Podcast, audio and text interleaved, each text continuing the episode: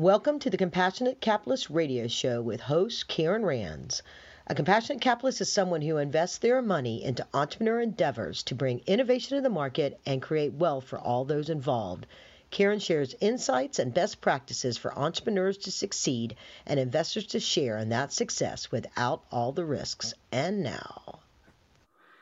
All right, welcome everybody back to the Compassionate Capitalist podcast. And if you're watching on video, hello there. Uh, we are going to be talking about a very important subject to every business and every entrepreneur and every investor that wants to have a company that grows in revenue and profit in order to reach the milestones as the reason why they invested the re, to create the wealth the reason why they started their business and necessary to create the kind of positive exit that is required for a return on investment and for the entrepreneur to create the wealth that that that was worth all the time and money and and effort that was and blood sweat and tears that were uh, started with the business when they first got in. That's called sales right? Mm.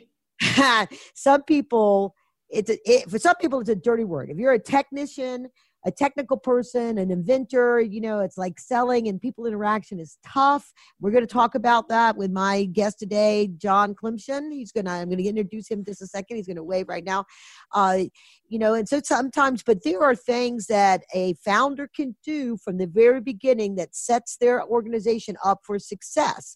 And then if you find yourself in a position as a company where you're stuck and you're not really growing the way you want.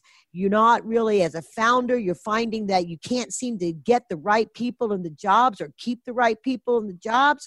John Klymshyn, the business generator, is going to talk about that today. So let me tell you a little bit about John, and then he we're gonna he's gonna take the show away, and we're gonna have a great conversation. So John is the author of several industry leading books and, and audiobooks. He's an international speaker and a Navy veteran.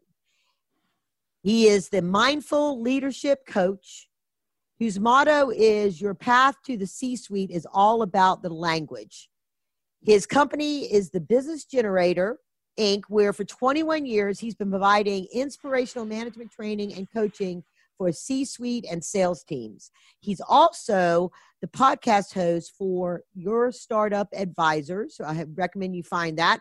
And uh, you can also get it at his website, which is Klymshyn. His last name is spelled K L Y M S H Y N dot com. His his clients, a lot of testimonials, they finally call him Coach K. So welcome, John, Coach K, to the Compassionate Capitalist podcast.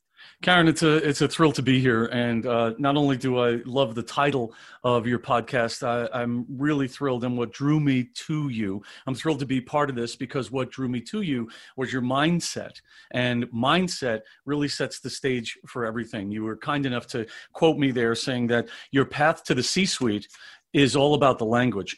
When an inventor turns into someone who is a startup founder then they must grow into being an executive if they want to stay with the company for any period of time. Right. In order for them to have a successful, profitable exit, I slow down and say those words cautiously, carefully, and with as much articulation as I can. A successful, profitable exit means that you need to instill and to frame some leadership in your organization that is going to do exactly what you said earlier. Not only will it attract talent, which is very difficult in any any economic environment, you're going to be able to retain talent, and that increases the perceived value of your organization. If you can say, that person started with us, we are three years in, here's our business plan, and here's how we plan to exit and why we plan to exit, those people that bring talent, skill, experience, and initiative that can say that we are part of the brain trust and we will stay after the sale,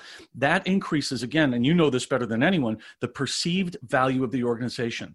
When when someone is asked, so how will you grow? We love scaling. Not every business is capable of scaling, but how will you grow? Because investors want growth and return. Right. They don't want drama. They don't want long stories It's kind of like Mark Cuban says on uh, Shark Tank the longer the backstory, the less I believe in the future of the business. oh, yeah. So, how will you grow? Well, we've thought about that. And here's what that organization will look like. And here's how we have attracted and will continue to attract the right people in the right roles. You were kind enough to uh, mention the, the situations and the opportunities I've been fortunate enough to be a part of. And that's exactly what we did. We stuck a stake in the ground. We did something I call planting the flag. And we said, we're going to approach sales and this invisible almost ignored profession called sales management. And we are going to do it better than anyone in our industry. And and that was a compelling invitation to me from the vice president of sales of one of the most successful startups of the last 15 years when when they were running at a, a, a solid profitable rate.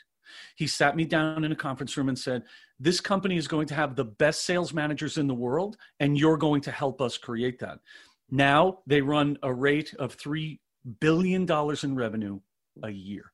And that was, can you it's say? called Indeed. Yes. It is the single largest job site in the world. They're in India, Brazil, all over Europe, North America, Eurasia. They are in uh, uh, Australia. And when I started with them, they had a 28 person sales team. Now they wow. have 3,700 salespeople. Their their sales leadership event that they do every year, of course, now it's virtual. It may go back to in person. The first sales leadership event we did, there were 90 people at it. Now there are 350. Wow. Right. Yeah. They do uh yeah, well, this is this show's not about Indeed, but I, I have a little no. bit of inside knowledge about it because of uh, they have really figured out a way to um, expand their universe, if you will, and engage. And the idea of of hiring better is something that they help their clients with, and they probably got some of that just within yourself. And so I don't uh, I don't want to. I, I, let's talk about that because I watched one of your videos, and I, we might be getting ahead a little bit here, but I just want to. It just seems like a, a good time to talk about it because I thought it was was um, really important when you talk about um, you're the triangle of of this, right? Yes. And um, one of the key points was, um, the, and I've heard this in other places, and I you said it really great. It was perfect. A sales guy knows how to sell himself in an interview, but so much is is looking back at what they've accomplished does not know does not predict what their potential is in the organization and and that and so talk a little bit about that and then we're going to go into the whole low churn aspect which is a whole nother key part of sales and continuity with your customers. So go ahead. Okay. So what you're referring to is something called the sales management triangle. People can find that on YouTube. They can find it on my my website. Thank you for for bringing it up. And what I wanted to do is I wanted to make it as as quote simple as possible. Now when I say simple that doesn't mean easy, but what are sales managers all about? They're the three things on the points of those that triangle and I'll talk about that in a second. Salespeople are the best interviewers on earth because they are so good at selling themselves. And what I encourage and what I teach and what I coach sales leaders, sales managers, sales directors, VPs of sales, chief revenue officers is your interview should not be about what the salesperson has done it should be about who the salesperson is. What you want to do, it, resumes are great, fine, and wonderful. I've been a re, I was a recruiter at the beginning of my career, and I work with a lot of staffing companies. And every time I'm at American Staffing Association or National Association of Personnel Services, and I say everyone in this room, room knows that resumes are 82.627% fiction. Not that people misrepresent themselves, but you know, a resume is an invitation to an interview. It's not the same thing. And an interview, interview is about getting into a conversation where you understand who the person is. And I have two fantastic questions that every organization that has adopted these questions has come back to me and said, Coach, you would not believe the answers I've been hearing. And all of a sudden, I've got this window in my mind that says, now I'm starting to understand who these people are. So, one of them is, what are you reading? A salesperson oh. needs to be a learner, not a student. A student will read the book, get the answers, answer the test, and move on with their life. A learner will highlight the book, will put post its in the book, fold pages in the book, record themselves reading passages from the book, and listen to them when they're getting ready to go to work. A salesperson, a true pro in sales, is a learner. They want the, the recorded video Zoom meeting because they, they can't take the notes fast enough because they want to absorb it. So, what are you reading? Maybe they'll say, Are you talking about novels? Are you talking about magazines? Are you talking? You tell me. Because number one, if they respond with a question, that's a stall tactic. Number two, if they immediately start telling you about the two or three things that they're reading, fantastic sign. I don't care if they're reading about Hemi engines. I don't care if they're reading about beekeeping.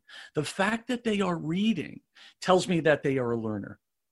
And then the second one has never failed me in over 20 years. So it's not about generations, it's not about economic conditions, it's about humanity.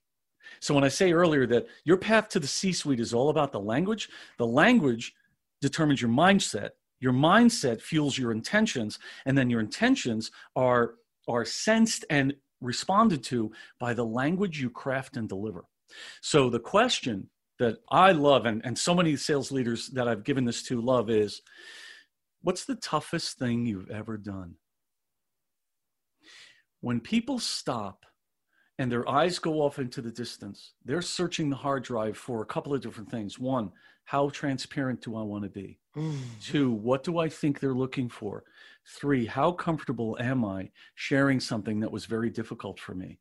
And I will tell you, Karen, when someone starts talking in half a second about watching one of my parents pass away, or dealing with the loss of this, or the the transition that I was forced to go through by situations that were out of my control, no matter what it is. What's the toughest thing you've ever done? Notice that's not about any of the points on the triangle, but what it does is, and I'll, I'll mention the triangle in a moment, what it does is it provides great clarity for the interviewer. Yeah. Because it tells the interviewer, if they can listen, it tells them, what's this person all about? Right. What's important to them and what have they been through? That to me, because, you know, uh, one of the things that um, I put on my blog often is true character is revealed when we respond to adversity. Not mm-hmm. if, because we all respond to it. Some sure. of us may run and hide. Some of us may fight back. Some of us may develop resilience. We all respond to adversity. Right. The question is how we respond to that adversity, right? So when we are taking an organization to the point where it is time to uh, garner additional funding, more money, so that there can be a better return on investment, or there can be an exit, or both, starts with attracting and retaining the right people. And then the sales management triangle makes it very simple, not easy, but simple. Because what it does is it provides that thing I mentioned earlier clarity. When we have clarity, we are not easily distracted. When we have clarity, we know that that's the guitar I'm going to play at six o'clock tonight. it's simple, right? Yeah. So the sales management triangle is as follows number one, hit quota. I love when people say they're going to blow their quota out. Before you can blow any quota out, how about you hit that number consistently for me? Quarter after quarter. The, the best sales leaders I have seen, when they are asked, What do you think we will do this quarter? Their response is, I'll tell you what I know we will do, and then I'll tell you what I would like to see us do. So they're practical and pragmatic, but they're also visionary.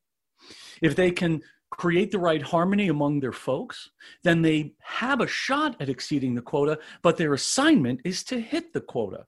And when they do, and they do it consistently, everybody happy. Yeah, right. right? Hit quota. Second, low churn. Low churn of customers, low churn of people on the team.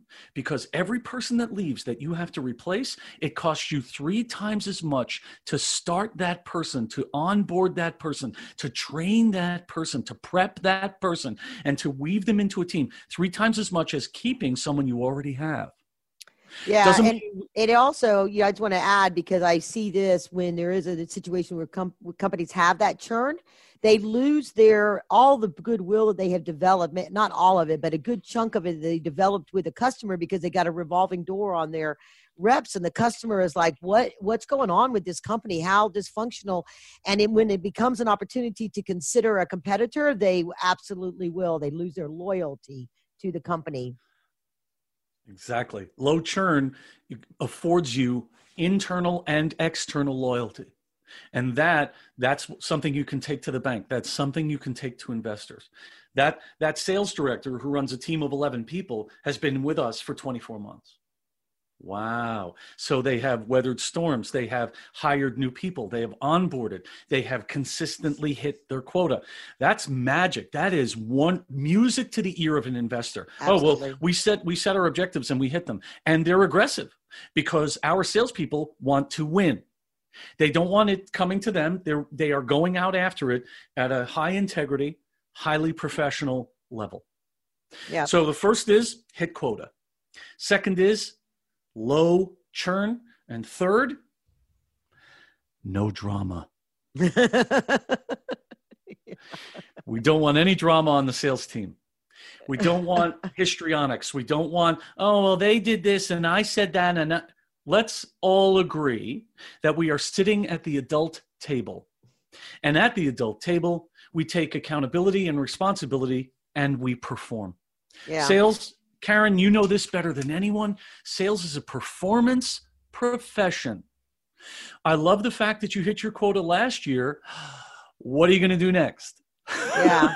So let's talk a little bit because sometimes uh, churn comes from that drama and that's a, a mm. toxic culture that a company may make and that's a whole nother podcast and conversation sure. and stuff but a lot of times it deals with the compensation systems and you speak a little bit about this and i've seen this with in companies that um, I know people that work for or within the, my own world as a salespeople, and then they'll manipulate the sales this and it and the combination of the compensation system and when somebody goes into management right mm. so they talk about well the sales rep makes more money and there's a different skill set between sales rep and sales management but also there's egos at the top that can happen. I have a friend who last year worked his thing, brought in significant more business into the business than they had had before. Why they hired him, made more money than the general manager, and so then the next year they changed the compensation system so he wouldn't make as much money as the manager and and it was and they weren't getting i mean the business was making lots of money right but they weren't now the now he's changed how he deals with the customers he doesn't offer them as many perks it's all measured something else you know what i mean and it's like yes. he, they hurt their business by trying to limit his ability to make money Okay. Anytime you're going to limit any opportunity for someone to grow, then your head is not on right. Every business is going to run into trouble if they, well, we don't want the salespeople making too much money. Then you know what? Then you should be the one sitting in that chair.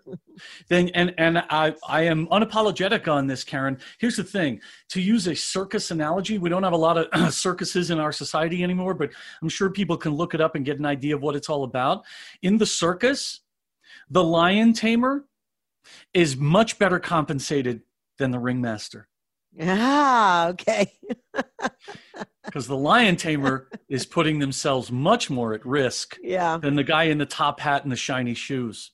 Yeah. The lion tamer is doing work behind the scenes that no one will ever see. I call it the glorious drudgery of what selling is all about. And here's the thing the second you become jealous or or indignant about the income of the salesperson you've lost sight of the purpose of your organization. And the purpose of your organization is not to generate revenue it's to generate profit. And there is a big difference between those two words concepts and experiences. Yeah. i love when when uh, startups or even companies that are three years and they're in revenue and they say the purpose of the company is to make money I'm sorry, no, it's not. It's to generate profit so that you can not only put money in your pockets and the pockets of your employees, but get a return on investment for your investors. Because guess what?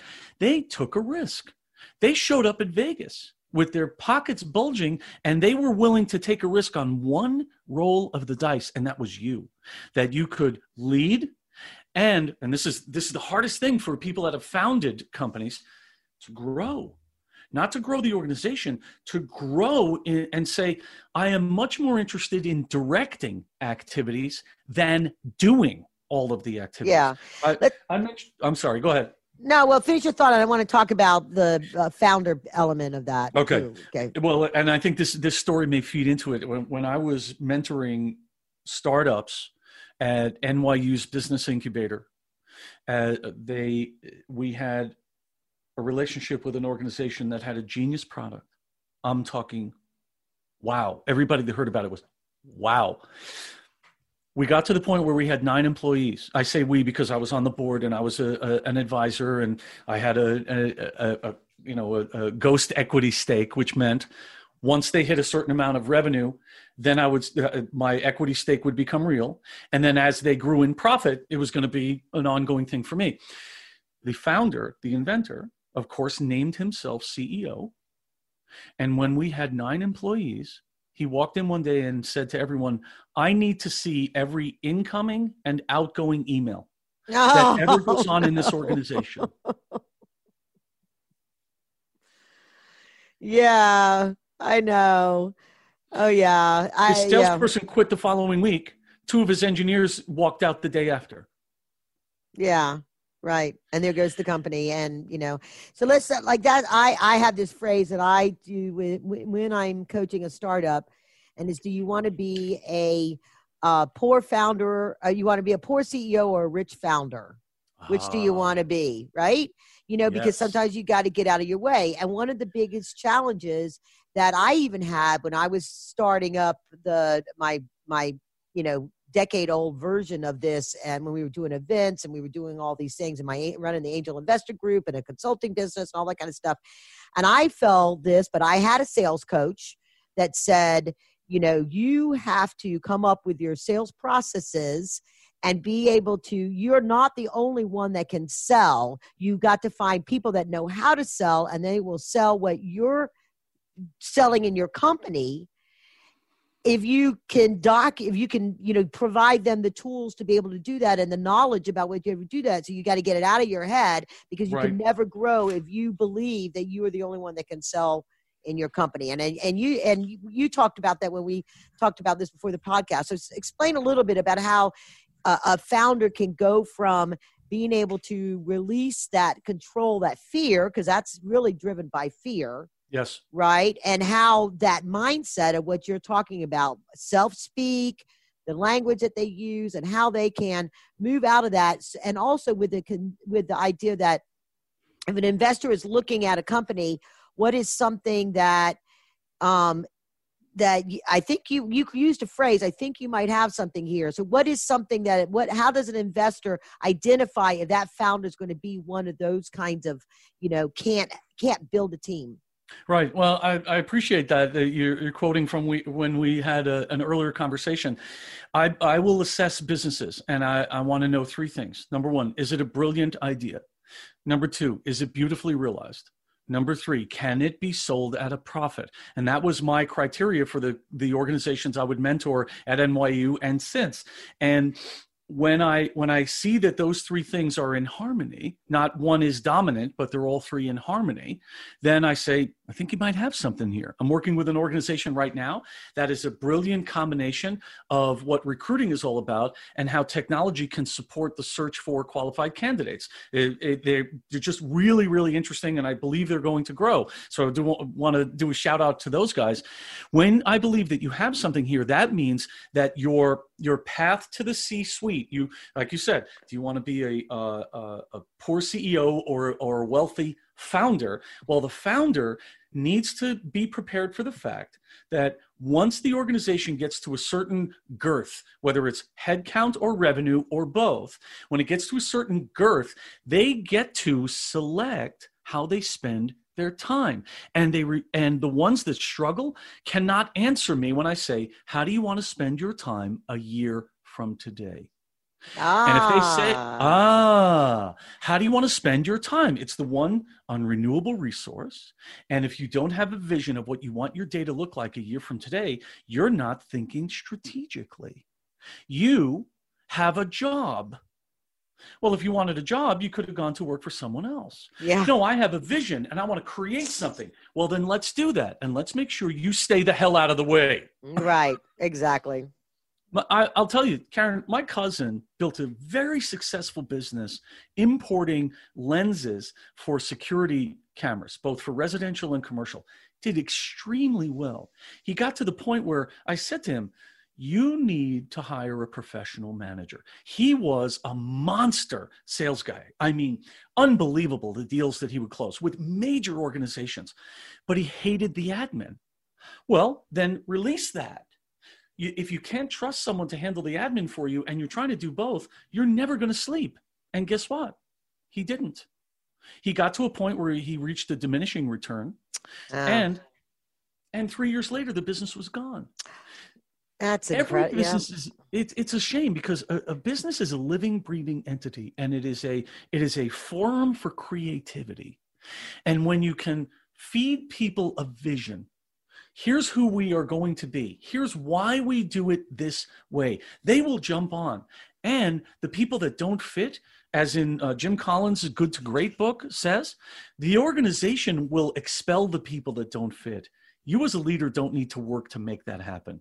When your culture is so solid and robust and exciting, it's going to attract people. And it's going to attract people that will do the things that you should direct as opposed to do. Right. Exactly.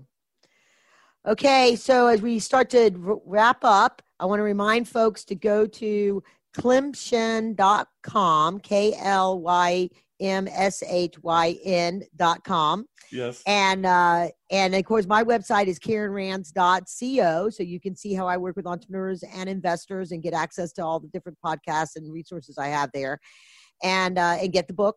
If you're in the if you're new to investing and you want to learn how to apply the principles we talked about today, as well as identify opportunities, uh, decide how you mitigate your risk on that, evaluate deals, that's the book to get. So, what have we not covered, John, that you want to to cover? And I mean, I, of course, it could be ten hours. Obviously, you do lots of workshops and things like that on this. But in the next few minutes, uh, what's a gold nugget to, for folks to take away with? Because you've done, uh, you've delivered a lot of them so far. Thank you. Give me another one.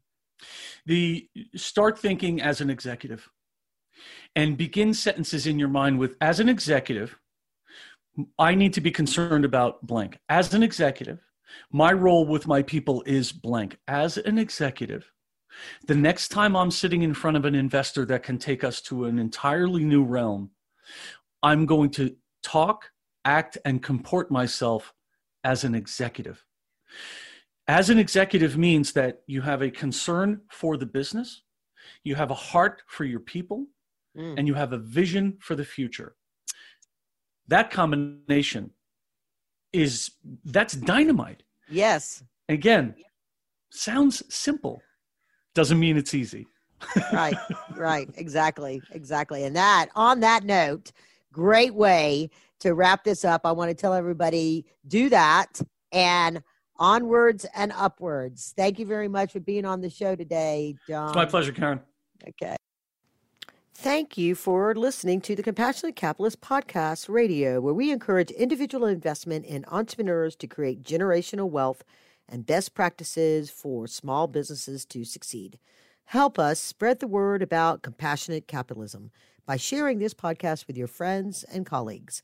The Compassionate Capitalist Podcast is available on most podcast platforms, including iTunes, Apple Podcasts, TuneIn, Stitcher, Google Podcasts, and many more.